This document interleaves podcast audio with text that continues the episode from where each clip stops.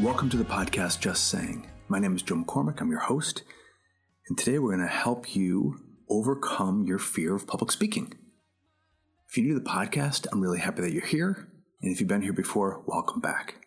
As you may know, I've written a book called Brief Make a Bigger Impact by Saying Less. And I've also written a book called Noise Living and Leading When Nobody Can Focus. And I started a business called the Brief Lab where we teach people how to become intentional communicators clear communicators, clear and concise.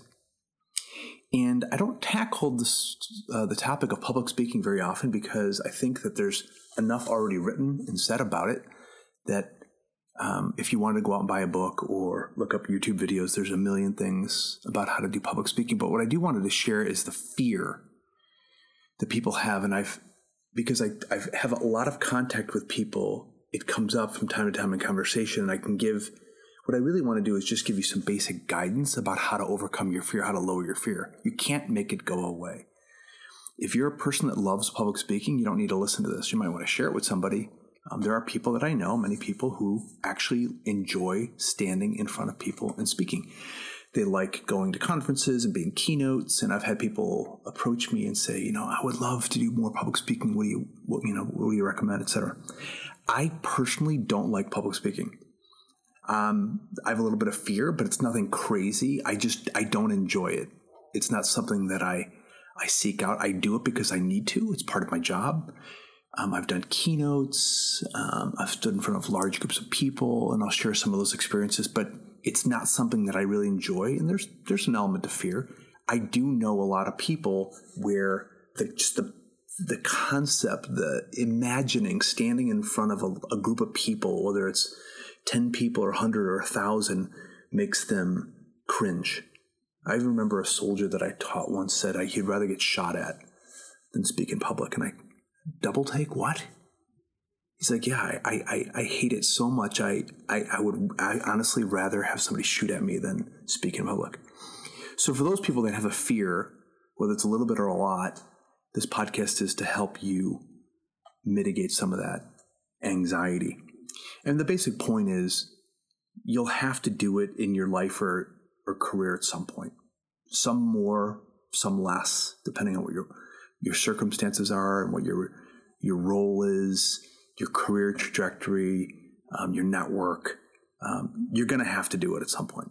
So if you're really afraid of, of the thought, or you know people that are, um, hopefully some of these comments will help you. And I and I prepared this, I just started thinking back about some of my experiences I remember um, doing a summer. I had a summer job where I was. Uh, I ran a, a camp, a day like a like a like a. It was a. It was not an overnight camp. It was like a day camp, and uh, I had to recruit kids to come to this camp. So I got an opportunity to speak in front of a Boy Scout meeting, and it was a bit of a show because it was a huge scout troop. I don't know, probably hundred people, families, I, I, and, and like they tagged me at the end. So as parents there and kids and scouts and siblings, and I mean it was in a big hall, know, probably in the basement of a church or a school somewhere, and I had to uh, say some words at the end of the meeting, and people were tired. There was a lot of energy. Um, this meeting gone on way too long. I'm standing in the back of the room, and then they kind of grabbed the microphone and they threw me up there, and I I remember thinking, like, I would rather be doing anything else but doing this right now. But it was part of my responsibility as the camp director to recruit people and tell them about the camp. So it was a great opportunity for me to do it, and I embraced it. Did I like it? No. Um, was I afraid of the opportunity? You know, afraid of it? Oh, yeah. I mean, I, it wasn't something I was looking forward to. I did it, and it lasted what it lasted, and I got the message across, and I got up, said my thing, and I got off. Um, and it was that was kind of one among many experiences that I've I've approached them, and in my in my experience, what I what I've seen is there's a lot of anticipation. There's a lot of projection, like how's it going to go, and you and you kind of get stuck in your head a little bit. And I'd really recommend that you go back and listen to a couple of podcasts to help build out this perspective here. Um, specifically, podcast number 91 is about finding your voice. I think it's really important because there's this temptation to think I've got a presentation voice and what I sound like in public and what I sound like in private. And I've kind of dispelled that, there's really one voice. That's podcast number 91, Finding Your Voice, and also podcast number 99 about practical presentation principles. Some of this will be a bit repetitive in this podcast, but really I want to I want to like hone your attention to the fear that can come um, and what to do about it. Um, a couple years ago, I remember being invited to do a keynote, so a big speech. It was at a national sales conference for a company called Grainger, which is a big industrial distributor, and it was in Orlando, Florida. And um, you know, I, my I'm pretty busy, so I've got a lot of stuff going on. I'm traveling and and doing a bunch of things, and I didn't think much of it. I'm like, you know what, it'll come when it comes, and you know, sure enough, you know, the day before we had to go rehearse, and uh, I had practiced, but I just kind of blocked it out of my mind. Like I'm not to think about it. And I remember standing on the stage, and it was a massive room. I mean, I think the capacity of this room was about five thousand people. And as I recall, there may have been between three and 4,000 people there. So this is the rehearsal. So it's the day before and there's nobody in there. It's just chairs, lined up chairs. And there, there was this big stage, these massive screens. I'm in the middle of the stage. I've got like the headset and, and, and it was just the production crew, my client contact in an empty room. And I remember going through my rehearsal and the sound would just go through the mic and it was echoing off the walls and I, I had a moment like oh no like this is I got a little I got a little I got a little afraid and um, you know I, am going to walk you through kind of what I did to overcome that overcome that fear um, the keynote was fine. At the end of the day what I was worried about um, you know 99 out of 100 times doesn't come to fruition okay? Um, you're going to need to do this and how you overcome fear is there's a there's a series of things that you need to do in anticipation to to lower that fear. You're never going to make it go away unless you're a person that just loves speaking which obviously you don't or um, it's just something that you just don't like doing so here's just some things to be thinking about to get ready for that moment i'm going to kind of go through whether it was like me doing this Boy Scout meeting or doing this keynote presentation of sort of 3,000 plus salespeople at this conference, or even, you know, uh, about you know four or five five years ago, doing the eulogy for my brother's uh, at my brother's funeral, which is really really difficult.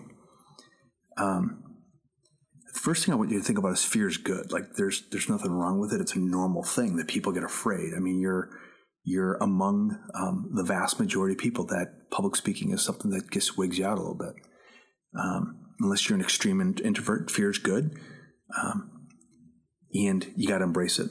Okay, so when you think about these moments, I mean, think about maybe you have to speak at an event.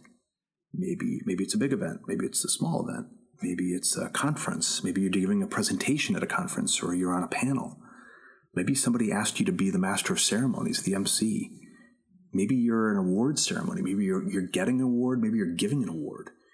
Um, maybe you're a subject matter expert and you were invited to speak on a topic. Um, maybe it's a retirement ceremony. So, you know, in the military, there's people retire and they do ceremonies in corporate settings the same. You know, you get invited to, maybe it's your retirement. Um, like I mentioned, a eulogy. What about a wedding? Like a, you're the, you know, the groom's um, maid of honor, you know, groomsmen, whatever they call it, um, and you have to give a reception. You know, I, I speak at the reception. I um, about a year or so ago. It's kind of funny. Um, the uh, my my uh, my niece got married. Right, so um, I, when I see people give reception speeches, I given what I do for a living, I, I tend to cringe. So um, this this this woman decides to do a rap, and it was based off of the song from the, the Fresh Prince of Bel Air. So she's up there and she dives into it. And she changes the lyrics, of course, and she's about a third to about halfway through and she forgets the words, right? So she stops. She totally forgets the words. And then she tells the DJ, okay, start it over again. So she's over one. Now she does it again and she goes a bit further. She's about maybe two thirds through, forgets the words again. And everybody's just cringing. I'm really cringing, like, this is so uncomfortable. And you'd think that she would just bail. She's like, no, no, no, no, like let's do it one more time, and then and then she finally completes the whole rap, and she's done. And uh, and I'm wondering, you know, why was it so difficult for her? And I realized she had not rehearsed it um, drunk. Huh. She had been drinking all afternoon before the reception, and she had practiced it sober. She had never practiced it having had four or five glasses of wine. So that was a problem. So I'm I'm not telling you to drink a half a bottle of wine and practice your speech, but if you have to understand your circumstances. So the first thing I want to do is is prepare. You got to prepare. So you have a point. Right? What is the main idea? You've got to define the main idea. You cannot go into one of these things with not being crystal clear about what is the main point and why is it important. Okay. The second thing in preparation is say you got to say it out loud. You got you got to say it out loud. So there's if you're doing a eulogy or you're doing an award ceremony, hearing yourself say it, and I don't mean you have to stare, stand in front of a mirror, but you, you got to hear the words come out of your mouth, but don't memorize it. And I really I really encourage people to not memorize because if you say it out loud and you get a general sense of the flow, it's kind of like telling a joke. You don't have to memorize it. You just get comfortable with the order, the structure, the flow of it but say it out loud a few times. You know, the more you say it out loud, the, the less power that fear has with you. Um, be number three is be really clear about how you start it. What's your what's your opening? How you can open it up, and be really clear about how you're going to end it. So those those two points should be very very clear. How you're going to get things going and how you're going to wrap things up. So so make sure you keep an eye on those things, and those are all part of preparation. The fourth point is it's really just a perspective. It's not about you. So, in any one of these things that I listed out, whether it's an event or presentation or award ceremony, retirement, um, if it's uh, a eulogy or a civic organization or even a Zoom call, whatever, it's not about you, it's about your audience. So, always make it about your audience. Fifth, make it a conversation. So, this is, goes back to podcast number 91 be in a conversation. What do you sound like when you're having a conversation? If you can, tell a story. It'll put you at ease. The audience loves stories, but make it a conversation. That's the fifth point. Sixth point is consider your tone. If it's serious, be serious. If it's funny, be you know. If it's personal, be personal. Um, understand tone and the how much clarity getting the tone right gives you. And then seven, nerves are last thing is nerves are normal embrace it, don't fight it. If you get nervous, use some of that nervous energy with tone, and it'll help you. It'll help you immensely. So, just kind of going back on some points about lowering the fears. Preparation key. Number one, pre- prepare with a point. Number two, prepare by saying it out loud. Don't memorize it. Just understand. Say it out loud. Hear yourself saying the words. Number three, prepare a clear beginning and a clear end. Four, think about your audience more. It's not about you. Five, be conversational. Six, consider tone and the importance of tone, understanding the tone that you want to convey. And seven, nerves are normal. Don't don't fight it. Don't fight it. Okay, so when you think about fear, unless you're one of those rare people that just loves, absolutely craves public speaking, there's going to be some element of fear, and it's absolutely good. Actually, it's good for you to embrace it. It makes it gives you a sense of like there's a um, I'm taking this serious, right? And if you and if you if you think about that, these things, these moments, these moments come and go. You know, they they they don't last forever. All the ones that I've listed, you're not giving a four-hour speech. It's not the guy that spoke after the Gettysburg Address. You know, the Gettysburg Address was a few minutes. The person that was speaking there for the day spoke for for a few hours.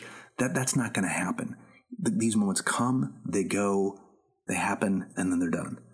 Okay, so in my experience, um, if you don't like it and, and you really loathe it, better said, I remember the infamous words um, that are needed for a good homily or a sermon, and they are have a strong beginning and a solid ending, and keep those two parts as close together as possible.